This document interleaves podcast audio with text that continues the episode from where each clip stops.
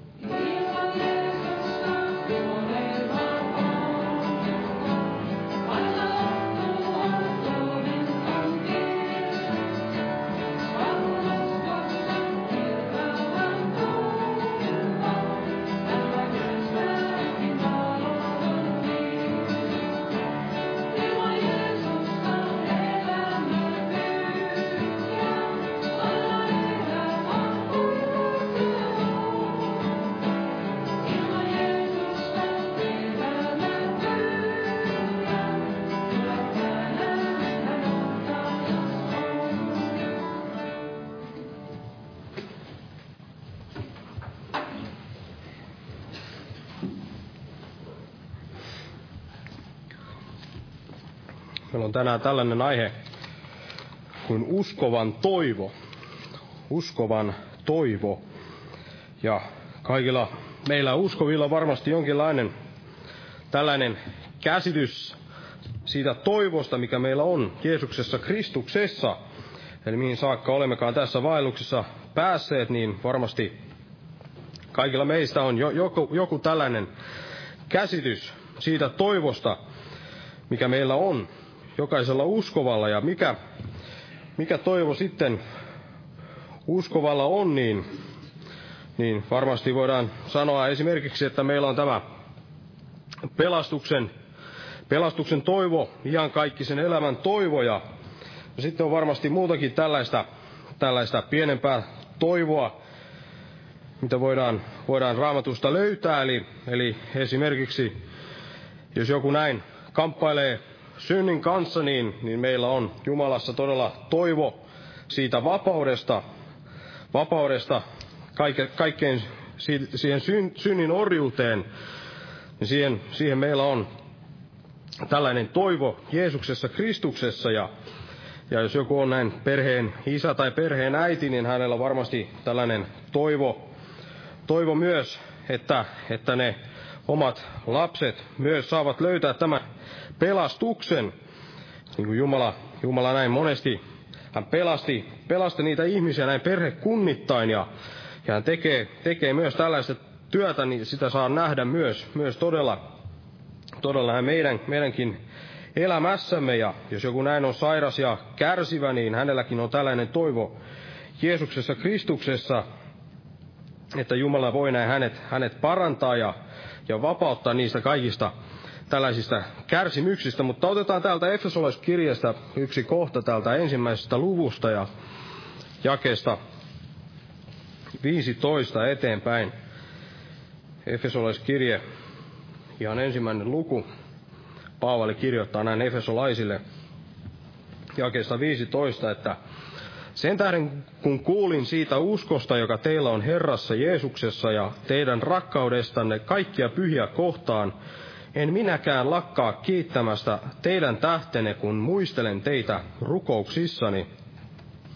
Anoen, että meidän Herramme Jeesuksen Kristuksen Jumala, kirkkauden Isä, antaisi teille viisauden ja ilmestyksen hengen hänen tuntemisessaan, ja valaisisi teidän sydämenne silmät, että tietäisitte, mikä on se toivo, johon hän on teidät kutsunut, kuinka suuri hänen perintönsä kirkkaus hänen pyhissään, ja mikä hänen voimansa ylenpalttinen suuruus meitä kohtaan, jotka uskomme, sen hänen väkevyytensä voiman vaikutuksen mukaan, jonka hän vaikutti Kristuksessa, kun hän herätti hänet kuolleista ja asetti hänet oikealle puolellensa taivaissa, korkeammalle kaikkea hallitusta ja valtaa ja voimaa ja herrautta, ja jokaista nimeä, mikä mainitaan, ei ainoastaan tässä maailman ajassa, vaan myös tulevassa.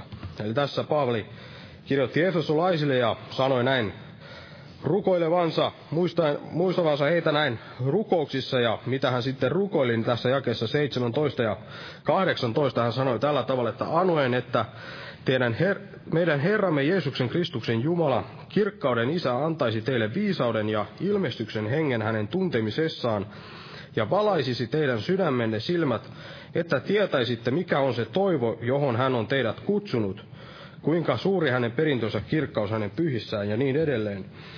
Eli todella toiset meistä varmasti ymmärtävät, ymmärtävät tämän toivon paremmin kuin sitten taas, taas toiset, riippuen siitä, missä, mihin saakka olemmekaan päässeet tässä meidän uskon vaellus, vaelluksessamme, mutta tässä Paavali hän antaa ymmärtää, että Jumala voi näin valaista, valaista meidän sydämiämme ja, ja avata näitä meidän, meidän silmiämme ja antaa meille sitä viisautta ilmestyksen henkeä, että, että me näin voisimme ymmärtää ja tietää, että mikä, mikä on se toivo, johon, johon meidät on näin kutsuttu. Eli Jumala näin voi kirkastaa sitä toivoa näin enemmän ja enemmän meille, että me ymmärrämme aina, aina enemmän ja enemmän, että mikä, mikä on se toivo, mikä, mikä meillä on näin uskovina. Ja ehkä, ehkä tänäkin päivänä Herra saa meitä valaista tässä asiassa, että mikä, mikä se todella on se uskovien, uskovien, meidän uskovien toivo. Eli tästä aiheesta veli tulee tänään puhumaan ja otetaan tästä muutama esirukouspyyntö ja nostaa sen jälkeen ylös ja pyydetään siunasta tähän tilaisuuteen. Eli täällä on Markku Komulaisen psyykesairauden parantumisen puolesta ja Eila Kärkkäinen pyytää esirukousta, että pääsisi Herran tahdon mukaiselle tielle ja sitten pyydetään myös rukousapua uskovaiselle perheelle, että kestäisi koetuksen vaikeassa elämäntilanteessa. Muistetaan näitä ja nousta ylös ja pyydetään siunausta tähän tilaisuuteen. Kiitos elävä Jumala sinun kaikesta armostasi ja hyvyydestäsi meitä kohtaan, Herra, ja siitä todella siitä perinnöstä, mikä, mikä olet meille näin valmistanut, siitä toivosta, Herra, mitä, mistä tänäkin näin, näin puhutaan, Herra, ja todella kirkasta meille tänä iltana, Herra, sitä toivoa, Herra, mitä, mitä olet meille näin antanut, Herra, ja kiitos todella, että, että saamme näin sinun ristiveresi kautta, Herra, näin ottaa vastaan sen kaiken, mitä, mitä olet meille näin tarjonnut, Herra, ja kiitos todella, että siunaat tämän kokouksen ja siunat veli, joka tästä aiheesta tulee puhumaan, Herra, ja olet meidän kanssamme, meidän keskellämme, Herra, niin kuin olet näin luvannutkin, Herra, ja avaat jokaisen sydämen silmiä, Herra, näin vastaanottamaan sitä, mitä tahdot meille puhua, ja, ja annat uskoa myös sydämeen näin vastaanottamaan kaiken sen, Herra, mitä tahdot meille, meille näin puhua, Herra, tänä iltana. Ja muista näitä rukouspyyntöjä, Herra, mitä, mitä näin tässä luettiin, ja muitakin näitä, mitä tässä on, Herra, tähän jätetty, Herra, todella Kiitos, että, että heilläkin on näin, näin toivo näiden rukousten kautta, Herra, että, että he saisivat vastauksen näihin, näihin rukouksiinsa, Herra, pyyntöihin, mitä, mitä tähän on näin on jätetty, Herra, että sinä olet rukouksia kuuleva Jumala, joka näin vastaa ja auttaa meitä kaikessa meidän hädässämme, Herra. Ja kiitos todella, että kirkastat nimesi näin vastaavalla näihin ja siunaamalla tämän kokouksen, Herra, tänä iltana. Ja kiitos, että jäät näin siunaamaan Jeesuksen Kristuksen nimessä. Aamen. Istukaa, olkaa hyvä. Ja täällä on huomenna ja yli huomenna päivärukoushetket kello 12. Ja sitten huomenna evankeliointi-ilta ja perjantaina rukouskokous kello 19 ja sitten lauantaina kello 18 on herätyskokous ja sunnuntaina samaan aikaan kello 18 on sitten ehtoolliskokous. Tervetuloa näihin, näihin tilaisuuksiin ja otetaan jälleen yhteinen laulu ja samalla kannetaan vapaaehtoinen uhri Herran työn hyväksi. Ja otetaan laulu numero 400, 400. Ja Jumala siunatko jokaista uhrin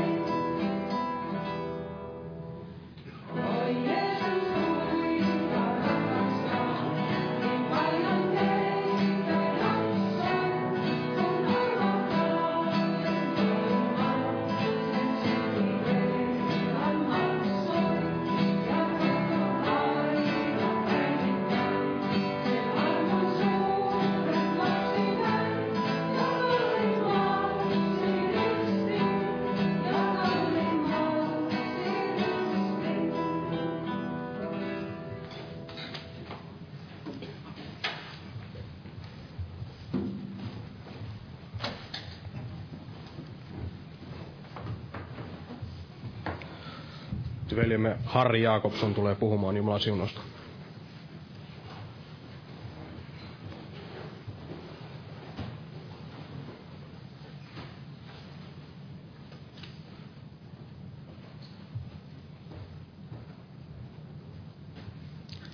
Rauhaa kaikille. Mietin tuossa just kun tulin tänne, että ei koskaan totu tähän tänne tulemiseen.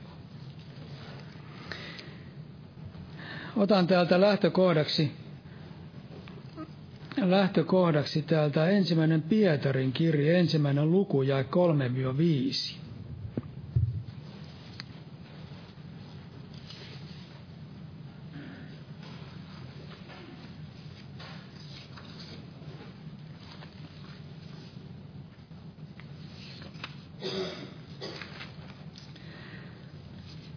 Tässä sanotaan, ylistetty olkoon meidän Herramme Jeesuksen Kristuksen Jumala ja Isä, joka suuren laupeutansa mukaan on uudesti synnyttänyt meidät elävään toivoon, Jeesuksen Kristuksen kuolleista nousemisen kautta, turmeltumattoman ja saastumattoman ja katoamattomaan perintöön, joka taivaassa on säilytettynä teitä varten, jotka Jumalan voimasta uskon kautta varjellutte pelastukseen, joka on valmis ilmoitettavaksi viimeisenä aikana. Näissä raamatun jakeissa on sanottu hyvin paljon. Tässä sanotaan, että meidät on uudesti synnytetty elävään toivoon, Jeesuksen Kristuksen kuollesta nousemisen kautta. Eli tässä on eräs syy, minkä tähden Herra on meidät pelastanut. Totta kai näitä asioita voidaan katsoa eri kannalta. Mutta tässä on eräs näkökulma siihen, että minkä tähden Herra on meidät pelastanut ja mihinkä hän on meidät pelastanut. Hän on uudesti synnyttänyt meidät elävään toivoon. Ja sanotaan turmeltumattomaan, saastumattomaan ja katoamattomaan perintöön, joka taivaassa on säilytettynä teitä varten, jotka uskotte.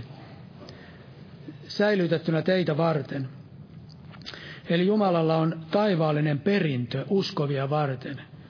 Ja Jumala on uudesti synnyttänyt meidät elävään toivoon nimenomaan siitä, mitä Jumala on meille luvannut, siitä valtavasta ihanasta perinnöstä, minkä hän on luvannut uskoville. Ja sitten sanotaan näin, että uskon kautta Jumalan voimas, voiman kautta varjellutte pelastukseen. Eli me olemme vielä matkalla. Ja uskon kautta ainoastaan me voimme varjeltua siitä, että eräänä päivänä voimme saavuttaa sen päämäärän ja sen, mitä, varten, mitä Jumala on meille luvannut sanassaan. Eli Jumala on luvannut meille paljon. Jumala on antanut meille valtavan toivon. Ja tämä toivo ei varmasti ole mikään sellainen, niin kuin maailmassa sanotaan, että toivotaan, että jotakin tapahtuu. Toivotaan, että huomenna on kaunis sää. Se ei tarkoita sitä, että tapahtuukohan näin, että se on vain semmoinen toivomus. Vaan tämä toivo on aivan toista tässä raamatussa. Tässäkin sanotaan, että elävään toivoon. Se on elävää toivoa, se on Jumalan vaikuttamaa toivoa. Tuossa kun kuulin äsken tuota Helsingin katua pitkin tänne seurakuntaan, niin ajattelin siinä, että tämä on semmoinen pimeä katu, hämärä katu. Ajattelin, että kuinka kaukana se toivo loppujen lopuksi on noin inhimillisesti. Ajatellaan, että kaikkialla on tämmöistä kylmää ja hämärää ja, ja maailma on semmoinen kolkkopaikka. Niin missä se toivo on? Se on jotakin sellaista, mitä ihminen ei näe siis luonnollisesti, vaan Jumala on, niin kuin Raamattu sanoo, että hän on uudesti synnyttänyt meidät siihen elävään toivoon. Jumala on antanut meille sellaisen uskon tai toivon, minkä Jumala on laskenut meidän sydämiin toivon siitä, että me, meillä on se, mitä Jumala on luvannut meille sanassaan. Ja täällä hebrealaiskirjassa sanotaankin kuudes luku tästä toivosta, että toivo ei ole mikään sellainen häilyvä oletus, että näin todella tulisi tapahtumaan. Hebrealaiskirjeen kuudes luku ja otan siitä jakeesta 18 loppuosasta ensin. Me, jotka olemme paenneet pitämään kiinni edessämme olevassa toivosta, se toivo on meillä ikään kuin sielun ankkuri, varma ja luja, joka ulottuu esiripun sisäpuolelle asti jonne Jeesus edeltä juoksijana meidän puolestamme on mennyt. Eli tässä sanotaan näin, että se toivo on ikään kuin sielun ankkuri, varma ja, lu, varma ja luja. Eli tämä on, tämä on sellainen toivo, mikä on varma ja luja.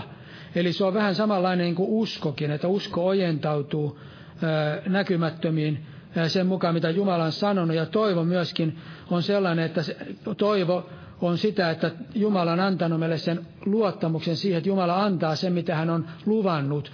Ja meillä on toivo saada se, mitä Jumala on luvannut. Ja Raamattu sanoo näin, että se toivo on jopa niin kuin sielun ankkuri, varma ja luja.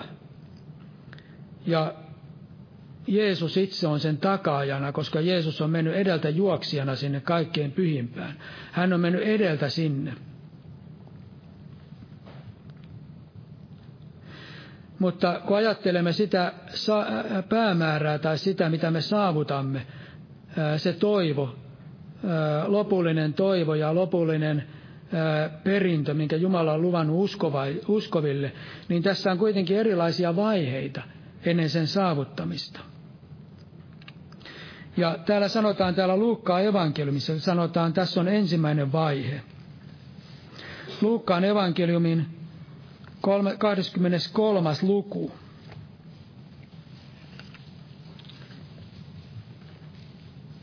Jae 42 ja 43. Jeesus oli ristillä ja ristillä oli nämä kaksi ryöväriä. Ja tässä sanotaan sitten sitä toisesta ryöväristä, joka sanoi Jeesukselle. Ja hän sanoi, Jeesus, muista minua, kun tulet valtakuntaasi. Niin Jeesus sanoi hänelle, totisesti minä sanon sinulle, tänä päivänä pitää sinun olemaan minun kanssani paratiisissa. Tässä me näemme tällaisen tilanteen, että tämä mies, joka oli varmasti paljon tehnyt syntiä ja riippui siellä ristillä omien rikoksiensa tähden, hän itse sanoi, että me olemme ansainneet tämän. Niin tämä mies sai armon siellä ristillä. Tässä me näemme hyvin sen, että miten tämä usko perustuu pelkästään Jumalan täydelliseen armoon, Jeesuksen Kristuksen uhriin. Kun ajattelee, että tämä rikollinen mies niin ei ollut millään tavalla ansainnut mitään. Hän oli täydellisesti ansainnut vain sen kuoleman ja sen tuomion, mutta tässä hänen kaikki syntinsä otettiin pois ja hänet puettiin tällaiseen vanhurskauteen. Ja Jeesus sanoi hänelle, että hän tulee olemaan sinä päivänä paratiisissa Jeesuksen kanssa. Ja tämä paratiisi on sellainen välivaihe. Kun ihminen kuolee uskossa, niin ihminen pääsee sinne paratiisiin. Ja Paavalikin kävi siellä paratiisissa, en tiedä kävikö millä tavalla kävi, mutta Paavali kertoi siitä paratiisista. Ja Paavali sanoi, että hän sai kuulla siellä sanoja, tässä raamattu kansalle sanotaan näin, että sanoja, joita ei voi sanoin ilmaista, ja joita ihmisen ei ole lupa puhua. Eli siellä oli paljon, monenlaista ihmeellistä asiaa siellä paratiisissa, se on varmaan ihana paikka, ja se on semmoinen välitila, missä ihminen odottaa seuraava, seuraavaa vaihetta.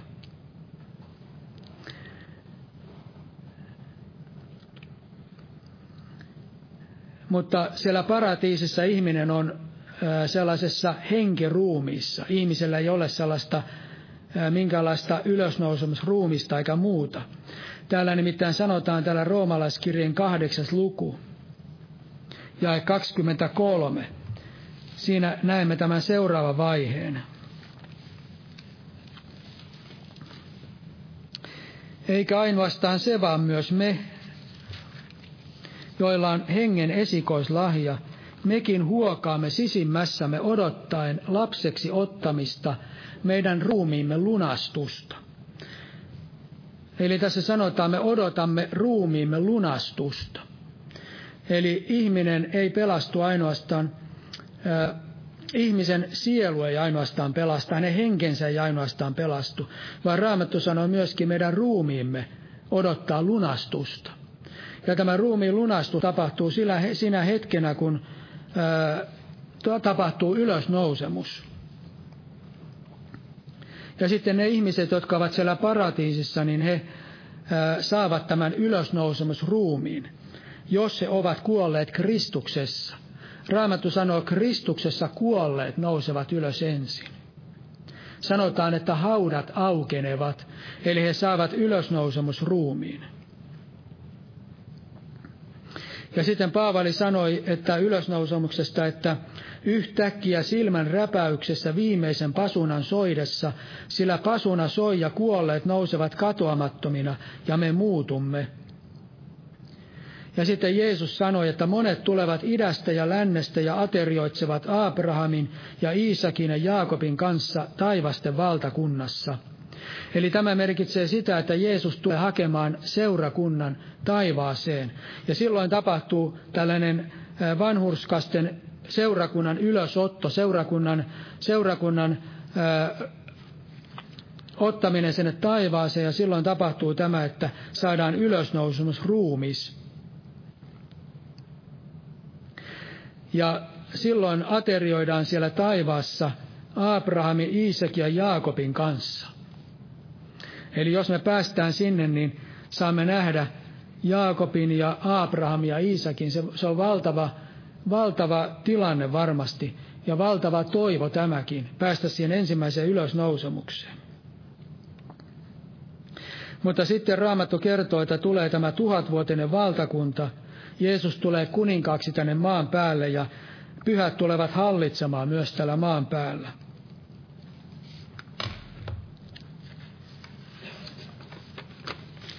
Ja sitten menemme tuonne apost, äh, anteeksi, ilmestyskirjan 20. luku.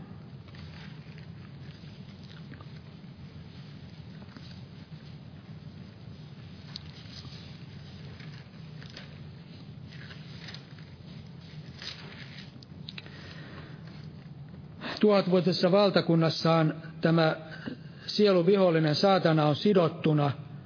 Se on tällainen aika, jolloin maailmassa on hyvinkin Jumalan tunteminen, tuntemista on maan päällä niin kuin vedet peittävät, peittävät meret, niin kuin Raamattu sanoo. Että se on valtavan ihana ää, aikakausi maan päällä. Mutta tämän aikakauden jälkeen täällä kerrotaan sitten, että että tämä perkele päästetään vankeudesta vähäksi aikaa. Ja sitten hän nousee sotaan, sotaan Jumalaa vastaan ja sitä Jerusalemia vastaan.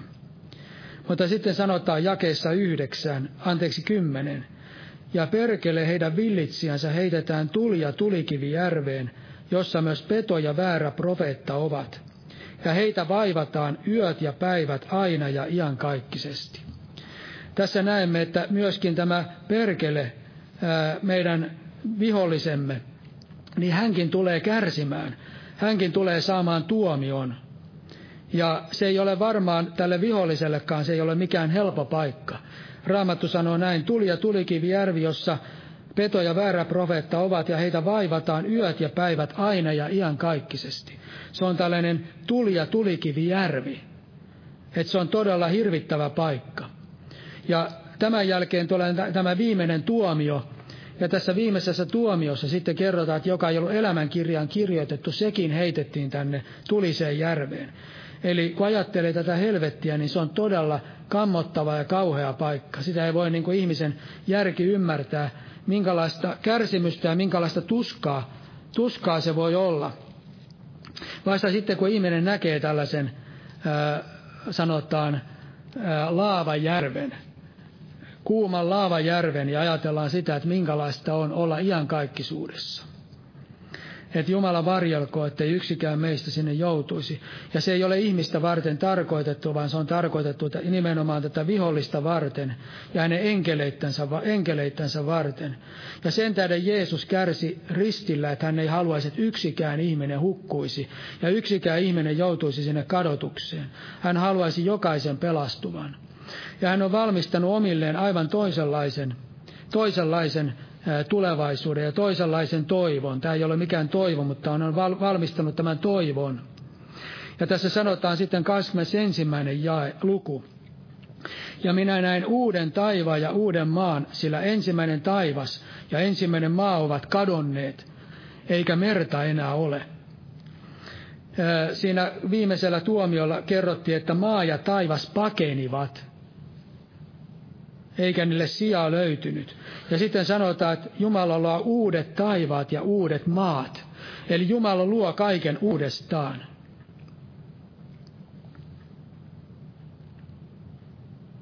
Kaikki entinen on mennyt.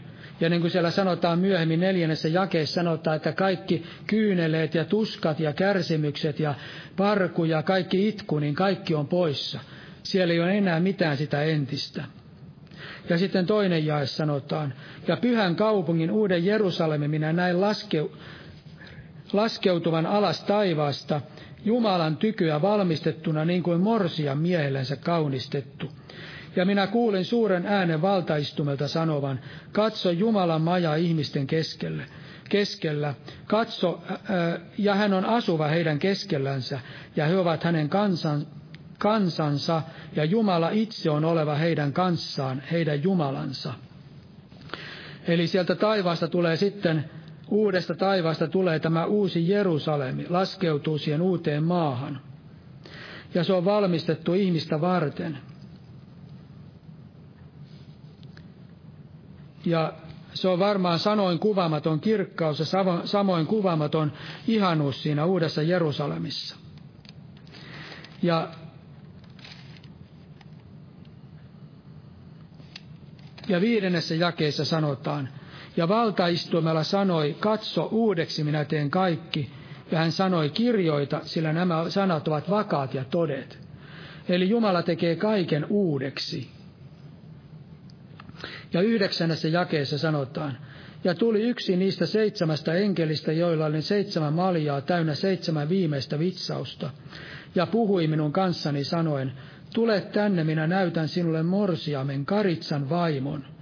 Ja hän vei minut hengessä suurelle ja korkealle vuorelle ja näytti minulle pyhän kaupungin Jerusalemin, joka laskeutui alas taivaasta, Jumalan tyköä. Ja siinä oli Jumalan kirkkaus, sen hohto oli kaikkein, kir- kaikkein kalleimman kiven kaltainen, niin kuin kristallin kirkas jaspiskivi. Eli tässä sanotaan näin, että tämä taivaasta tuli tämä uusi Jerusalemi, ja sanotaan, että minä näytän sinulle morsiamen karitsan vaimon. Ja ajattelin sitä, että varmasti tämä on kuva siitä, että Jumala näkee, Jeesus näkee morsiamen seurakunnan samanlaisena kuin tämä uuden Jerusalemin. Tätä nimitetään morsiameksi karitsan vaimoksi.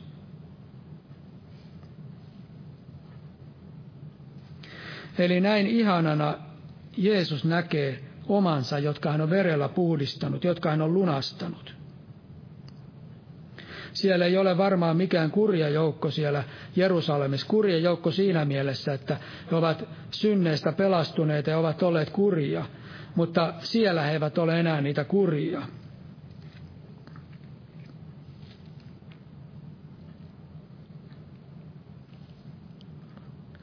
Ja siellä vanhassa testamentissa verrataan näitä Israelin sukukuntia niihin kiviin, jota oli siellä ylipapin rinnan päällä. Siellä oli jaspista ja muita kiviä. Ja niihin oli pantu niiden Israelin sukukuntien nimet. Ja tuli mieleen, että vähän samalla tavalla on täällä Uudessa Jerusalemissa, kun myöhemminkin luemme, niin täälläkin me näemme aivan saman asian, että siellä ne ovat niin kuin kiviä, tämmöisiä hohtavia kiviä, ne lunastetut siellä Uudessa Jerusalemissa.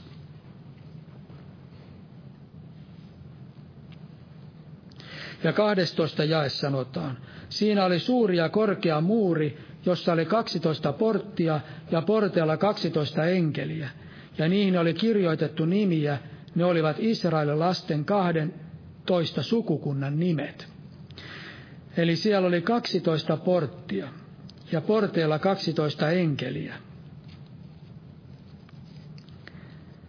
Eli sinne porteista sisälle ei pääse noin vain, siellä oli enkeli siellä porteilla. Ja nämä portit ovat, niin kuin siellä sanotaan 21. jae, että, ja 12 porttia olivat 12 helmeä, kukin portti oli yhdestä helmestä, ja kaupungin katu oli puhdasta kultaa, ikään kuin läpikuultavaa lasia.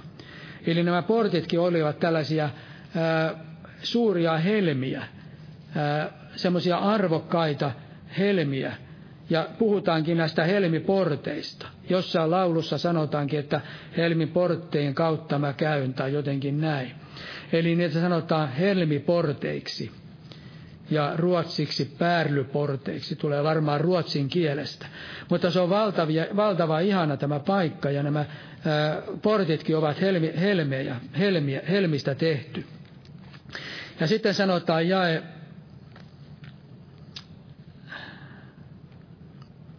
14. Ja kaupungin muurilla oli 12 perustusta, ja niissä Karitsan 12 apostolin 12 nimeä. Ja tässä me näemme, että minkä arvon ja kunnian Jumala antaa omille Jeesuksen seuraajille. Nämä 12 apostolia Jeesus sanoi heille, että seuratkaa minua. He lähtivät seuraamaan Jeesusta. Minä tein teistä ihmisten kalastajia. Jeesus antoi heille tällaisen arvon jo maan päällä, hän lähetti heidät julistamaan evankeliumia. Hän kutsui ja valitsi nämä 12 apostolia. Hän oli valinnut jokaisen uskovaisen on tietyllä tavalla, ei samalla tavalla, ehkä samalla tavalla kuin apostolit, mutta jokainen meistä on valittu. Ja tässä me näemme, että mikä on se arvo, minkä Jumala siellä iankaikkisuudessa ja siellä päämäärässä antaa niille, jotka ovat lähteneet seuraamaan Jeesusta. Siellä on 12 kalleista kivistä rakennettua tällaista perustusta, ja niissä on nämä, anteeksi, tässä puhutaan näistä niin perustusta, ja, ja niissä on sitten nämä 12 apostolien nimet. Ja psalmissa sanotaan näin, että vanhurskas säilyy ikuisessa muistossa. Kun ajattelee, että kun ihminen, jos ihminen on vanhurskas, niin hän säilyy varmaan täällä maan päälläkin. Olen kuullut, kun on täällä puhuttu erästä vanhurskasta miehestä, vaimokin on puhunut erästä vanhurskasta miehestä ja, ja hänestä puhutaan monta monta kertaa ja minäkin olen saanut siunausta näistä tämän kuule, kuulemastani sanasta, vaikka siitä on varmaan aikaa jo monta kymmentä vuotta. Eli me näemme, että ihminen, joka on todella vanhurskas, niin se säilyy täällä maan päälläkin pitkän aikaa. Mutta Raamattu sanoi näin ikuisessa muistossa. Ja siellä Uudessa Jerusalemissa, siellä nämä 12 apostolia, heidän nimensä olivat siellä perustuksissa, kalliissa kivissä, iankaikkisesti. Eli he todella, todella säilyvät ikuisessa muistossa. Ja on mielenkiintoinen asia, vähän sivuasia, mutta tämä 12 toistuu monta kertaa tässä, kun puhutaan tästä uudesta Jerusalemista. Monta, monta kertaa. Ja olen jostain lukenut, että 12 on tällainen Jumalan hallinnon ja täydellisyyden luku. Jotkut sanovat näin. Ja sitten sanotaan, että kaupunki on neliskulmainen. 16 jae sanotaan, se on neliskulmainen. Ja sen mitta yksi särmä on 12 000 vakomittaa. Ja tämä 12 000 merkitsee noin 2300 kilometriä. Ja olen siinä katsonut, että se on yli puolet Euroopan pinta-alasta. Ajattelet, koko Eurooppa ja yli puolet Euroopan pinta-alasta, niin täytyy olla valtava iso kaupunki, tämä uusi Jerusalemi. Ja sitten siellä sanotaan, että se muuri on 144 kyynärää. Siinäkin toistuu 12. 12 kertaa 12 on 144. Ja sitten jae 18. Ja muuri on rakennettu jaspiksesta ja kaupunki oli puhdasta kultaa puhtaa lasin kaltaista. Ja jaspiksesta sanottiin, että se oli kristallin kirkas jas, jaspiskivi. Olen lukenut siitä, että ei varmuudella tiedetä, mikä kivitä oikeasti on, mutta sanotaan, että se on hohtava ja kallis ja se on kristallin kirkas.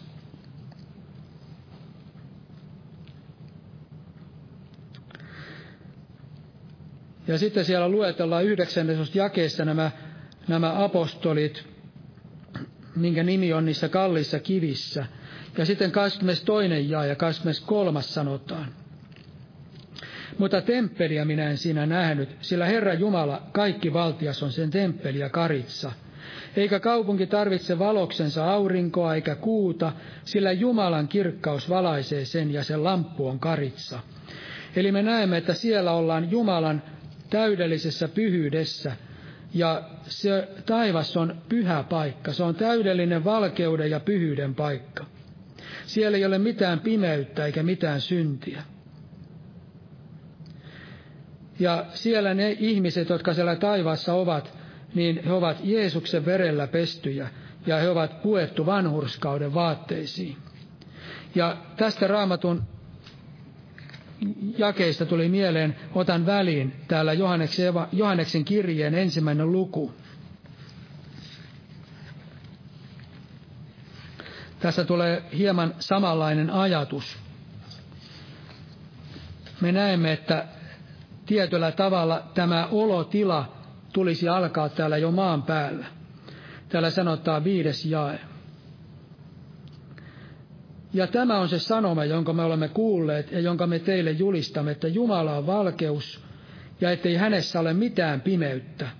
Jos sanomme, että meillä on yhteys hänen kanssaan, mutta vaellamme pimeydessä, niin me valhettelemme, emmekä tee totuutta. Mutta jos me valkeudessa vaellamme, niin kuin hän on valkeudessa, niin meillä on yhteys keskenämme, ja Jeesuksen Kristuksen hänen poikansa veri puhdistaa meidät kaikista synnistä. Eli tässä puhutaan myöskin valkeudesta. Siellä taivaassa, siellä uudessa Jerusalemissa, siellä on tämä Jumala on valkeus, Jumala on valo siellä. Samalla tavalla täällä maan päällä Jumalan tulee olla meidän valomme. Ja siellä sanottiin vielä, että se ei tarvitse lampun valoa. Ja tuli mieleen, että se lampun valohan on tämmöinen keinotekoinen valo. Ja samalla tavalla me täällä maan päällä, kun me olemme, jos me olemme hengen valossa, niin meidänkään ei tulisi käyttää mitään keinotekoista valoa, vaan me tarvitsemme ainoastaan sen valo, mikä tulee Jumalalta. Ja sitten menemme takaisin sinne ilmestyskirjaan. Minun mielestä henkilökohtaisesti on mielenkiintoinen lukea tätä 21. lukua. Ja sitten jae 27 samassa luvussa. 21. luku. Eikä sinne ole pääsemään mitään epäpyhää, eikä ketään kauhistusten tekijää, eikä valhettelija, vaan ainoastaan ne, jotka ovat kirjoitetut Karitsan elämän kirjaan. Eli silloin, kun ihminen tulee uskon, niin silloin ihmisen nimi kirjoitetaan Karitsan elämän kirjaan. Ja silloin ihminen voi päästä sinne uuteen Jerusalemiin. Sinne pääsevät ne, jotka ovat kirjoitetut Karitsan elämän kirjaan ja säilyttävät sen nimen siellä elämän kirjassa. Ja sitten menemme tuonne 22. luku siitä alusta. Tässä puhutaan, minkälaista siellä uudessa Jerusalemissa on, mitä siellä on. Ja hän näytti minulle elämänveden virran, joka kirkkaana kuin kristalli juoksi Jumala ja Karitsa valtaistuimesta. Ja keskellä sen katua ja virran molemmilla puolilla oli elämän puu, joka kantoi kahdettoista hedelmät. Kahde, ka, kahdettoista hedelmät, antaen joka kuukausi hedelmänsä, ja puun lehdet ovat kansojen per, tervehtymiseksi. Eikä mitään kirousta enää ole oleva, eikä oleva, ja Jumalan ja Karitsa valtaistuin on siellä oleva, ja hänen palvelijansa palvelevat häntä. Ja näkevät hänen kasvonsa ja hänen nimensä on heidän otsissansa. Eikä yötä ole enää oleva, eivätkä he tarvitse lampun valoa eikä auringon valoa, sillä Herra Jumala on valaiseva heitä, ja he hallitsevat aina ja iankaikkisesti. Tässä me näemme, että siellä on tämä elämän veden virta. Ja tietyllä tavalla ää, tämä elämän veden virta on jo täällä maan päällä. Tämä virta on meillä pyhän hengen virtana tullut meidän luoksemme. Ja tässä sanotaan, että se virra molemmilla puolilla on elämän puu ja se kantoi hedelmää. Pyhän hengen virta antaa hedelmää. Ja Raamattu sanoo hengen hedelmä. Hengen hedelmä on rauha, rakkaus, ilo, rauha, pitkämielis, hyvyys, uskollisuus, sävyisyys ja niin edelleen. Jumala haluaisi tämän hengen hedelmät, tai Jumala haluaisi tämän virran tuleva voimakkaammin oikein meidän elämäämme. Ja kun tämä virran rannalla, virran varrella kasvaa sitten näitä hedelmiä.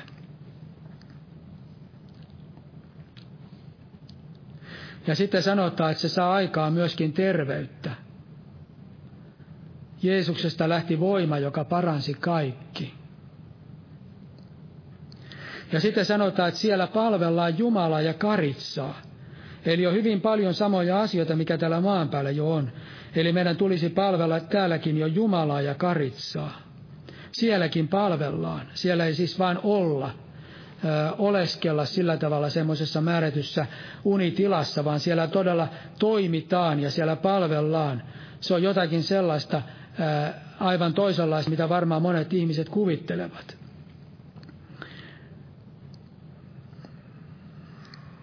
Ja sitten todella siellä ei tarvita lampun valoa, vaan siellä on tämä, eikä aurinkoa tarvita, vaan Jumala on valona ja lamppuna on karitsa. Mutta meillä on vielä tänä päivänä kilvottelu. Me olemme vielä matkalla. Ja tässä jae 14 ja 15 seuraavassa luvussa sanotaan, Autuat ne, jotka pesevät vaatteensa, että heillä olisi valta syödä elämän puusta. Eli tämä tarkoittaa meitä, Tämä tarkoittaa niitä, jotka kuulevat tämän sanan.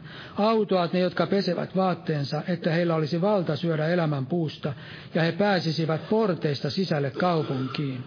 Ulkopuolella ovat koirat ja velhot ja huorin tekijät ja murhaajat ja epäjumalan palvelijat ja kaikki, jotka valhetta rakastavat ja tekevät.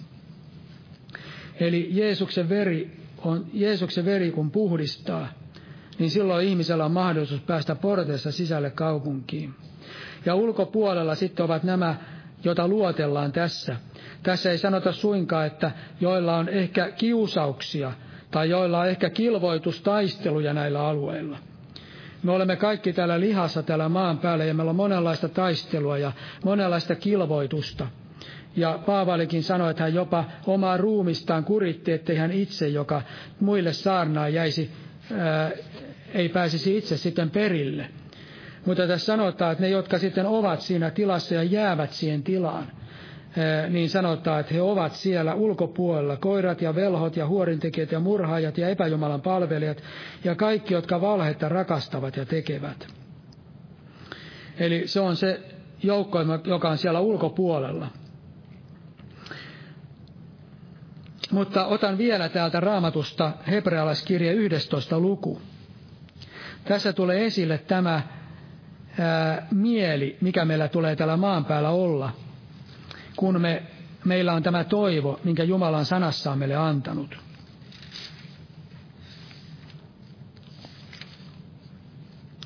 Yhdestoista luku ja jae yhdeksän ensin.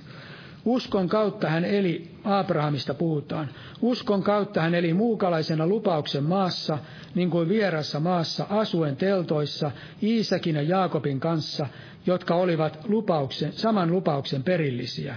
Sillä hän odotti sitä kaupunkia, jolla on perustukset, ja jonka rakentaja ja luoja on Jumala. Eli Abrahamkin odotti sitä kaupunkia, jolla on perustukset, ja jonka rakentaja ja luoja on Jumala. Ja sitten sanotaan 13 jae. Uskossa nämä kaikki kuolivat, eivätkä luvattua saavuttaneet, vaan kaukaa he olivat sen nähneet ja sitä tervehtineet, ja tunnustaneet olevansa vieraita ja muukalaisia maan päällä. Sillä jotka näin puhuvat, ilmaisevat etsivänsä isän maata.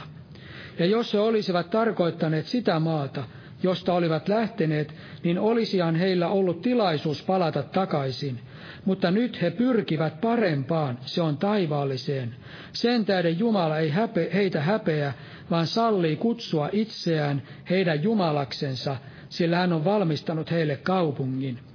Eli tässä me näemme, että he, nämä vanhan liiton pyhät he eivät päässeet sinne, emme me, mekään vielä pääse sinne, mutta he tunnustautuivat siihen, jo, he olivat vieraita ja muukalaisena maan päällä. Ja sitten he etsivät isän maata, he eivät etsineet sitä maata, mistä he ovat lähteneet, vaan etsivät toista maata. Ja sitten sanotaan, että he pyrkivät parempaan, taivaalliseen. Ja Jumala haluaisi, että mekin pyrkisimme parempaan, että meillä olisi myös tämä mieli, että me pyrkisimme parempaan. Toinen vaihtoehto on se, että me olemme tässä maailmassa ja, ja me viihdymme täällä maailmassa. Me emme ole muukalaisia täällä, vaan me olemme sopeutuneet niin tähän maailmaan, että me mukaudumme jo tämän maailman mukaan. Mutta Raamattu sanoo, että he pyrkivät parempaan. Ja sitten sanotaan, että koska he pyrkivät parempaan, se on taivaallisen, sen tähden Jumala ei heitä häpeä vaan sallii kutsua itseään heidän Jumalaksensa, sillä hän on valmistanut heille kaupungin. Hän on valmistanut meillekin kaupungin, ja meidän kotimaamme on siellä taivaassa. Tuli mieleen tällainen, kun joltain kysyttiin joskus siitä tämmöisestä isänmaan rakkaudesta. Niin isänmaan rakkauskin on tällainen, tai missä mä oon kuullut siitä, että isänmaan rakkauskin on tietyllä tavalla sellainen jäänne siitä, että meillä on rakkaus taivaalliseen isänmaahan. Mutta ihminen, joka ei tunne sitä taivaallista isänmaata, niin silloin hän voi rakastaa. Meidän, meillä tulisi olla tällainen isänmaan rakkaus, mutta se on tietyllä tavalla jotakin varjokuvaa vain siitä, mikä rakkaus meillä tulisi olla. Koska Raamattu sanoo, että meillä on yhdyskuntamme taivaissa. Ja sieltä me myös odotamme Jeesusta Kristusta Herraa ja joka on muuttava sitten meidän, sanottiinko siinä, meidän alennustilamme ruumiin, kirkkautensa ruumiin kaltaiseksi. Eli me odotamme taivaasta Jeesusta Kristusta ja hän on siellä meillä on tämä yhdyskuntamme. Ja itse asiassa tämä uusi Jerusalem on meidän todellinen isänmaamme tai todellinen kotimaamme, missä Jumala haluaisi meidän olevan sydämessämme jo, ja minne Jumala haluaisi meidän myöskin pyrkivän. Aamen. Rukoillaan vielä, nostaa ylös ja rukoillaan. Kiitos Herra Jeesus. Kiitos ja ylistys sinun armostasi. Kiitos Herra, että kolkatan ristillä, Herra, sinä rakastit meitä niin paljon, että sinä et halunnut, että yksikään meistä hukkuu, vaan sinä valmisit meille tämän iankaikkisen ihanan taivaskodin, Herra Jeesus. Sinä olet verelläsi sen lunastanut ja sinä olet maksanut sitä täyden hinnan. Herra Jeesus, me emme sitä ansaitse, mutta sinä olet se meille ansainnut meidän puolestamme, Herra Jeesus. Kiitos ja ylistys sinulle ja Herra siunaa meitä jokaista. Siunaa meitä armo armossasi, Herra Jeesus. Herra, vaikuta, että me saisimme jo olla osallisia näistä asioista täällä maan päällä, Herra, sinun valkeudesta, sinun henkesi voimasta ja kaikista näistä ää, osallisia, mistä, mistä me saamme siellä taivassa lopullisesti kokea, Herra Jeesus. Kiitos ja ylistys sinulle ja siunaa myöskin Bolivian seurakuntaa ja perun uskovia ja siunaa, Herra, myöskin kansasi Israelia, siunaa myöskin, Herra Jeesus, Suomen kansaa ja Suomen esivaltaa. Kiitos ja ylistys ylistys sinulle Jeesuksen nimessä. Aamen. Istukaa, olkaa hyvä.